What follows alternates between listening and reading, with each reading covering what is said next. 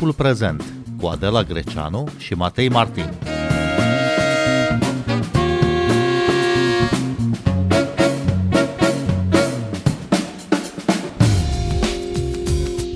Bine v-am găsit! Noi suntem Adela Greceanu și Matei Martin și invitații noștri sunt Marius Chivu, redactor la Dilema Veche. Bun venit! Bine v-am găsit! Și criticul literar Cosmin Ciotloș. Bună seara, bun venit la Radio România Cultural!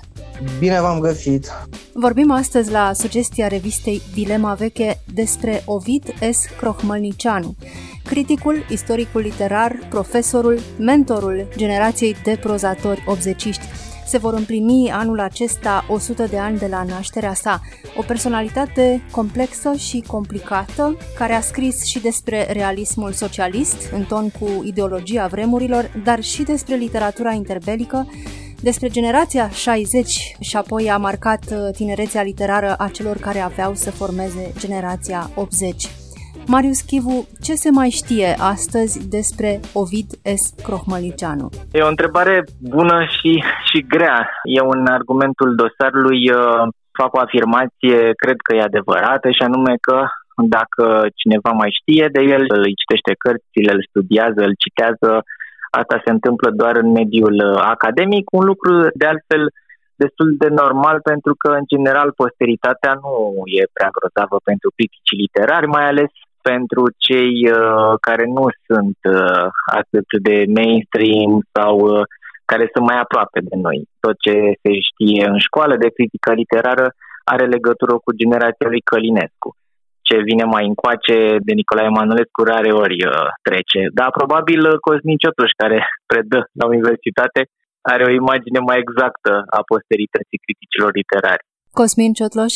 Păi, imaginea mea e viciată grav de faptul că fiind înăuntru, pentru mine prezența lui Crohmălnicianu e, e una curentă, constantă și abia acum, ascultându-l pe Marius, mi-am dat seama că, într-adevăr, în afara mediului academic, e foarte posibil ca opera critică a lui Crohmălnicianu să nu mai aibă rezonanța pe care mi-o închipu eu.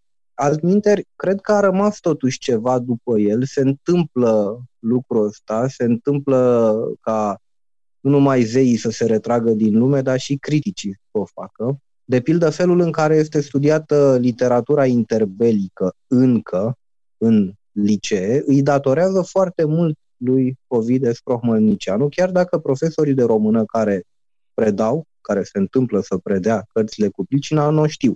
Pentru că ei au preluat uh, în chip de fake news, la a treia, a patra, a cincea mână, așa cum se întâmplă în telefonul fără fir, au preluat o materie pe care a filtrat-o, a ordonat-o, a digerat-o foarte inteligent în istoria lui Ovidiu Prohmălnicianu. Mai mult decât atât, dincolo de foarte sistematică a lui carte despre literatura dintre cele două războaie mondiale, îi datorăm și splendoarea critică intitulată Cinci prozatori în cinci feluri de lectură, care reprezintă un divorț de metode și o reîmpăcare în chipul uh, nunților de tip Custurița, o reîmpăcare cu metoda. Acolo Crohmălnicianu citește cinci mari scriitori cu lentile diferite, adaptându-le, adecvându-le și oferindu-ne niște spectacole formidabile de tip interpretativ. De pildă, iată, o să fac un mic asterisc aici, de pildă, ideea aceea prozei mateine care ar pune în mișcare o estetică a tainei, toți o știm, toți am auzit-o de undeva, dar Crohmălnicianu a formulat-o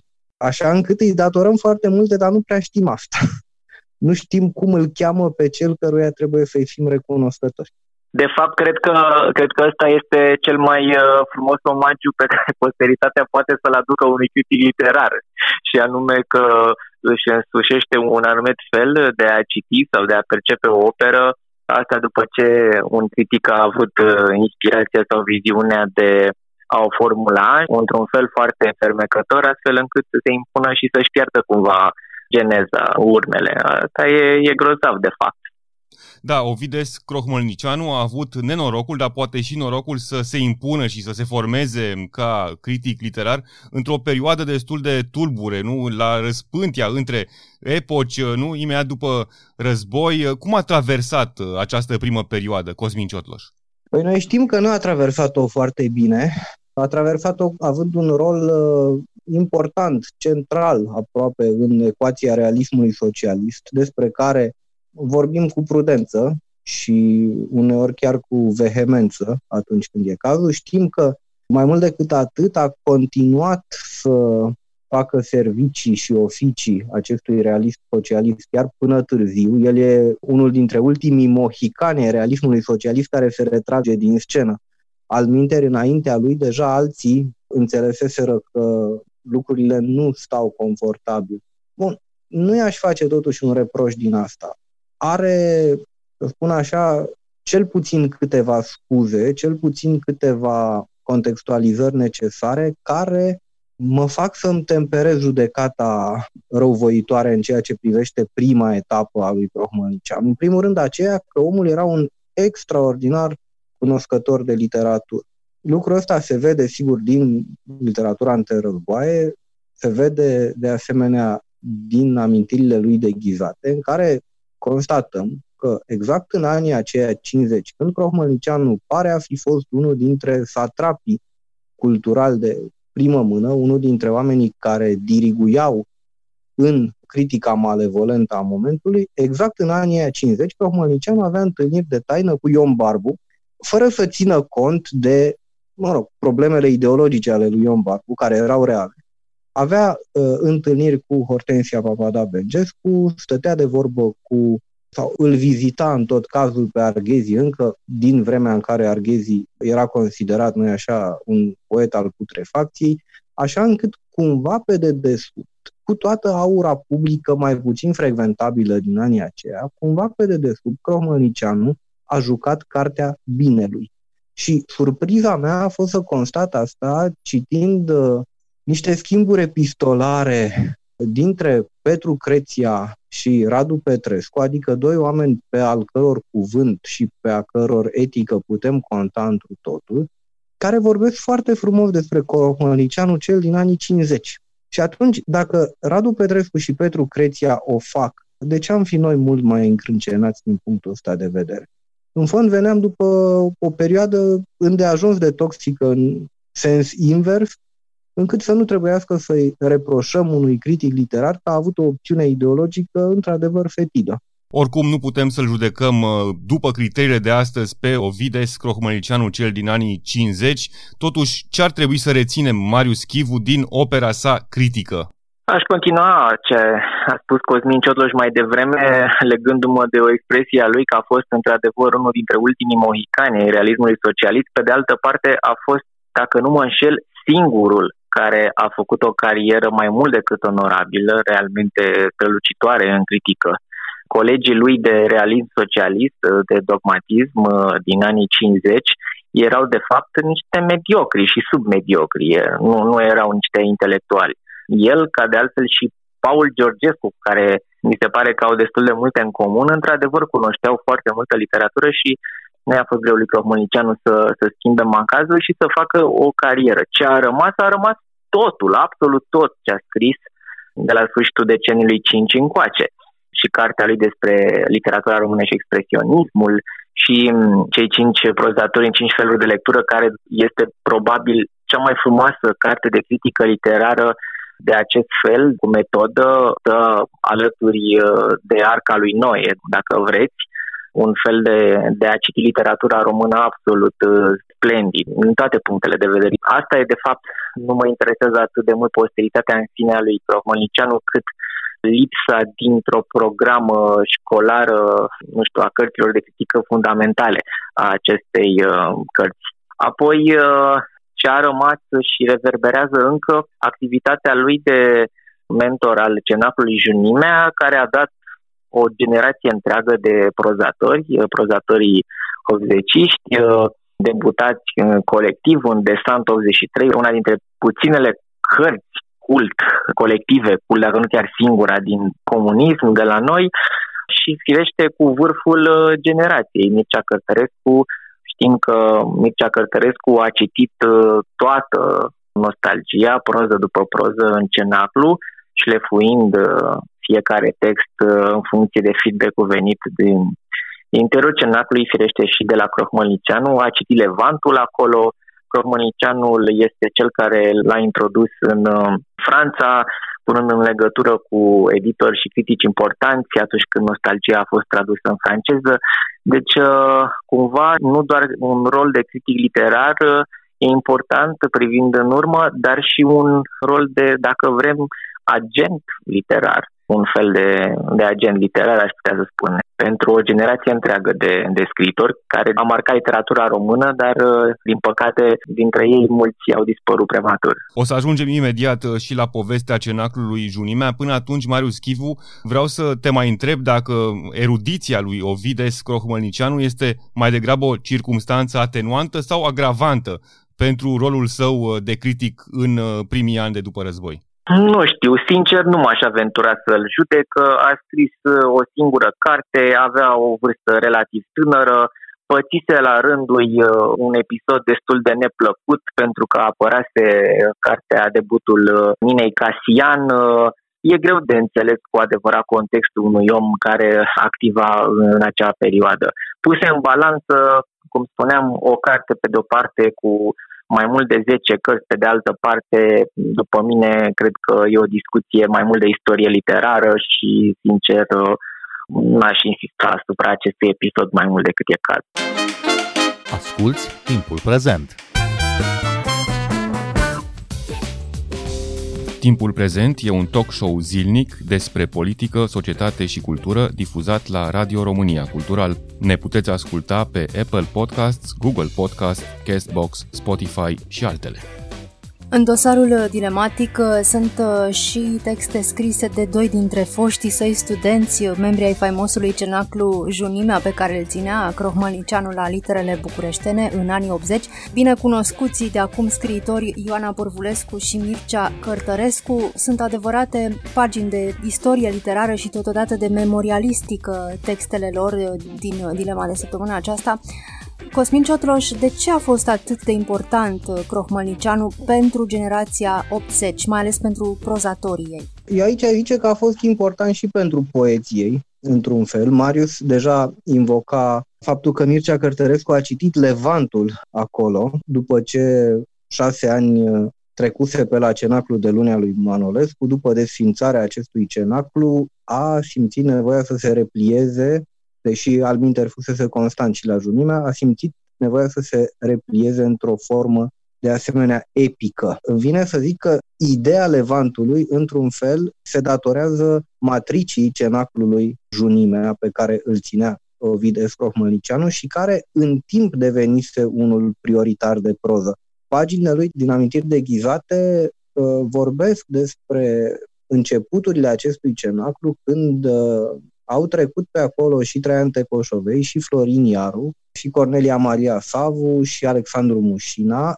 Culmea e că pentru Crohmălnicianu ei deja începuseră să fie niște poeți de luat în seamă, însă mediul din jurul lor, fiind mai cu seamă prozastic, i-a îndepărtat uh, încetul cu încet. Așa încât junimea n-a fost prin program aproape un, uh, un cenaclu de proză, ci mai degrabă organic. S-a întâmplat ca de la un punct încolo să funcționeze mai mulți prozatori acolo. De ce e important? Pentru că era nu un critic cu autoritatea lui Nicolae Manolescu, nu un critic cu arta spectaculară a lui Nicolae Manolescu, nu un critic de asemenea cu suplețile teoretice pe care le purta cu sine în anii aceia Eugen Simion, conducător și el al unui cerc de critică în facultatea de litere, dar era un om cu picioarele pe pământ, îmi vine să zic. Era un uh, critic căruia îi se putea cere sfatul. Adică nu doar verdictul. Probabil că, așa cum se întâmplă în familii întotdeauna, copiii sunt apropiați de bunici, iar uh, dacă Simion și Manolescu le vor fi apărut tinerilor scriitori ai anilor 80, mai degrabă într-o ipostază de, știu eu, fascinație parentală, ei bine, pare că, poate mi închipu eu, pare că Ovidiu Scrohmălnicianu a fost bunicul pe a cărui uh, solidaritate puteau conta. Și era important ca un om care trăise printre scriitori interbelici, care uh, lăsase câteva cărți importante de critică, puternice și decisive, era important ca dinspre un asemenea om, niște prozatori care se aflau în formare, care trecuseră la rândul lor prin niște lecturi de science fiction, un gen predilect pentru Crohmănicianu, să aibă cu cine vorbi. Bun, cei mai mulți dintre ascultătorii noștri nu au trecut uh, pe la un cenaclu literar și nu știu ce se întâmplă la un asemenea cenaclu. Uh, Marius Chivu, cât de mult uh, contează figura paternă sau liderul unui asemenea cenaclu și cam care ar fi putut fi influența lui Ovides Crohmălnicianu printre autorii pe care îi avea în grijă, să le spunem așa, la cenaclul său Junimea? Într-adevăr, îmi dau seama că acum când vorbești despre un cenaclu, trebuie să explici ce însemna și în ce fel de context uh, apărea și cum funcționa un cenaclu. Era într-adevăr uh, o formă de, de ucenicie, poate cea mai bună în contextul respectiv, în care uh, se publica greu, nu exista firește internet, nu aveai contacte atât de ușoare cu oricine, așa cum se întâmplă astăzi. Atunci uh, se adunau tinerii aspiranți în funcție de afinitățile elective cu cel care conducea cenaclu și firește citeau, uh, revizuiau, dezbăteau, își făceau schimb de impresii, de bibliografii și așa mai departe. Importanța celui care ține cenaclu este, firește, covârșitoare în funcție de felul în care imprimă, un anumit standard și o anumită ținută discuțiilor. E important uh, nu doar feedback-ul pe care îl aduce, ci și direcția pe care o dă, pentru că un șef de cenaclu știe mai multe, întrevede potențialul uh, celor care citesc, uh, care sunt la început de drum și atunci el poate să-i ajute să, să avanseze sau să se descopere mai bine sau, cum spune și Mircea Călcrescu, să înțeleagă ceea ce ei înșiși scriu. Ei uh, dibuiau, ori becăiau, Rohmănicianu punea punctul pe calitățile lor, uh, le vorbea de scriitori despre care ei probabil nu știau, îi forma, pur și simplu le dădea o direcție, îi încuraja și uh, unde era cazul le îndrepta scrisul. Bun, și evident sunt scriitori foarte diferiți, am enumerat pe câțiva dintre ei, totuși Cosmin Ciotloș, poți să spui o trăsătură comună a acestor crohmălniceni, să le spunem așa? Mi-ar fi foarte greu, dar cred că dincolo de eventualele cherele dintre ei, au păstrat un soi de solidaritate peste timp. Evident că în lumea literară, atât de plină de orgolii și de piste personale, apar îndepărtări, apar apropieri între oameni care au fost mult mai solidari în tinerete. Dar sentimentul meu e că, dincolo de pavezele astea, ceva a rămas și dincolo de sentiment am și un, un fel de probă personală, anume în urmă cu câțiva ani am citit uh, un corpus de corespondență pe care Crohmălnicianu îl trimisese lui Nic Iliescu, lui Nicolae Iliescu, prozatorul din Desant 83, prozatorul din Cenaclul Junina, în care, deja stabilit în Germania și deja sătul de precușurile românești, criticul îl întreba om cu om ce mai fac cenacliștii. Îl întreba pe Nicolae Iliescu ce mai fac cenacliștii de la Junimea. Cu unii dintre ei deja relațiile se răciseră, cu alții nu, dar răspunsurile veneau întotdeauna prom. Pentru că deja se formase un fel de mare familie și trebuie să spun că atenția prioritară e drept Rohmănicianu și-o îndrepta spre Mircea Cărtărescu, care îi făcea indirecte declarații de dragoste prin intermediul lui Nicolae Iliescu sau alternativ lui George Cușnarencu. E aerul acesta de familie care face ca până la urmă literatura lor să merite revizitată astăzi. Marius spunea că îl avem pe vârful generației, îl avem pe Mircea Cărtărescu printre ei, avem pe Cristian Teodorescu, iarăși un scriitor uh, cât se poate de puternic. Dar oare cum vor arăta ceilalți? Eu nu mi-am pus problema asta foarte des, n-am urmărit traiectoriile neapărat, să zicem, iată, am dat exemplu lui George Cușnarencu, cred că m-am oprit undeva pe la trandafirul memoriei, dar parcă în numele lui Prohmălnicianu, în numele atașamentului lui Ovides Prohmălnicianu față de acești studenți de pe vremea aia și numele prieteniei dintre ei, nu mi s-ar părea o idee rea, o relectură completă din perspectivă critică, dintr-un unghi astăzi revalorizator, eventual. Ovid S. Crohmănicianu este un pseudonim, de fapt, pseudonimul lui Moise Can. Marius Chivu se știe povestea numelui cu care a semnat de-a lungul decenilor criticul și istoricul literar? Radu Cosașu avansează o ipoteză via Adriana Bitel și anume că Crohmălnicianu are o rădăcină croh care se regăsește în numele unei străzi din ghetoul varșovian și ar fi cumva un omagiu indirect uh, etnic din partea lui. Îmi scap acum cine i-a sugerat uh, acest pseudonim. Tatăl Ninei Casian. Tatăl Ninei Casian, exact, da, el fiind foarte bun prieten cu Nina Casian. Da, ca orice alt uh, pseudonim are o doză de mister în el. Oricum, e un nume lung și greu de pronunțat. Un alt uh, mister sau un aspect enigmatic în ceea ce privește personalitatea lui Croh este că de la el n-au rămas decât, uh, după știința mea, trei portrete, unul din tinerețe de la 20 de ani și două de mai târziu, din profil, niciunul foarte bun și foarte lămuritor, era într-adevăr extrem de precaut, nu îi plăcea să, să se lase fotografiat. La rugămintea noastră către Muzeul Național al Literaturii Române de a ne oferi niște imagini, nu am primit decât două fotografii de grup uh, aproape de neutilizat, deci va rămâne cumva până și chipul lui învăluit într-o formă aproximativă. Cosmin Ciotloș, ce ar trebui reeditat din opera lui Ovid S. Crohmălicianu? Păi, amintirile de ghivate fiind deja uh, reeditate nu de mult, cred că în urmă cu mai puțin de 10 ani, cred că neapărat 5 provatori în 5 feluri de lectură și poate, sau mai mult decât poate, și cele două volume de istorii insolite în care îl putem descoperi cu atașament pe prozatorul Ovid Estrohmănicianu, pe omul care se exersa între mica fotogramă detectivistică și cea de speculație science fiction. Asta pentru un public larg, dar poate că ar fi interesant uh, să se reediteze și uh, opera lui în trei volume, literatura română între cele două războaie. Poate că ar fi un instrument util în continuare pentru studenți. Da, ea a fost reeditată practic în a doua ediție cândva la începutul anilor 2000. Deci, iată, sunt uh, mai mult sau mai puțin 20 de ani de atunci. La editura Universalia s-au reeditat, dacă nu mă înșel, trei dintre titlurile lui, inclusiv literatura română și expresionismul. Ce vreau să spun aici mai mult ca fapt divers e că eu însumi mi-am fost interesat să mă ocup de reeditarea celor două volume de proză scurtă. M-am bucurat să văd că Mihai Iovanel în textul din Dilema Veche le numește printre cele mai bune cărți SF din literatura română de până în 89.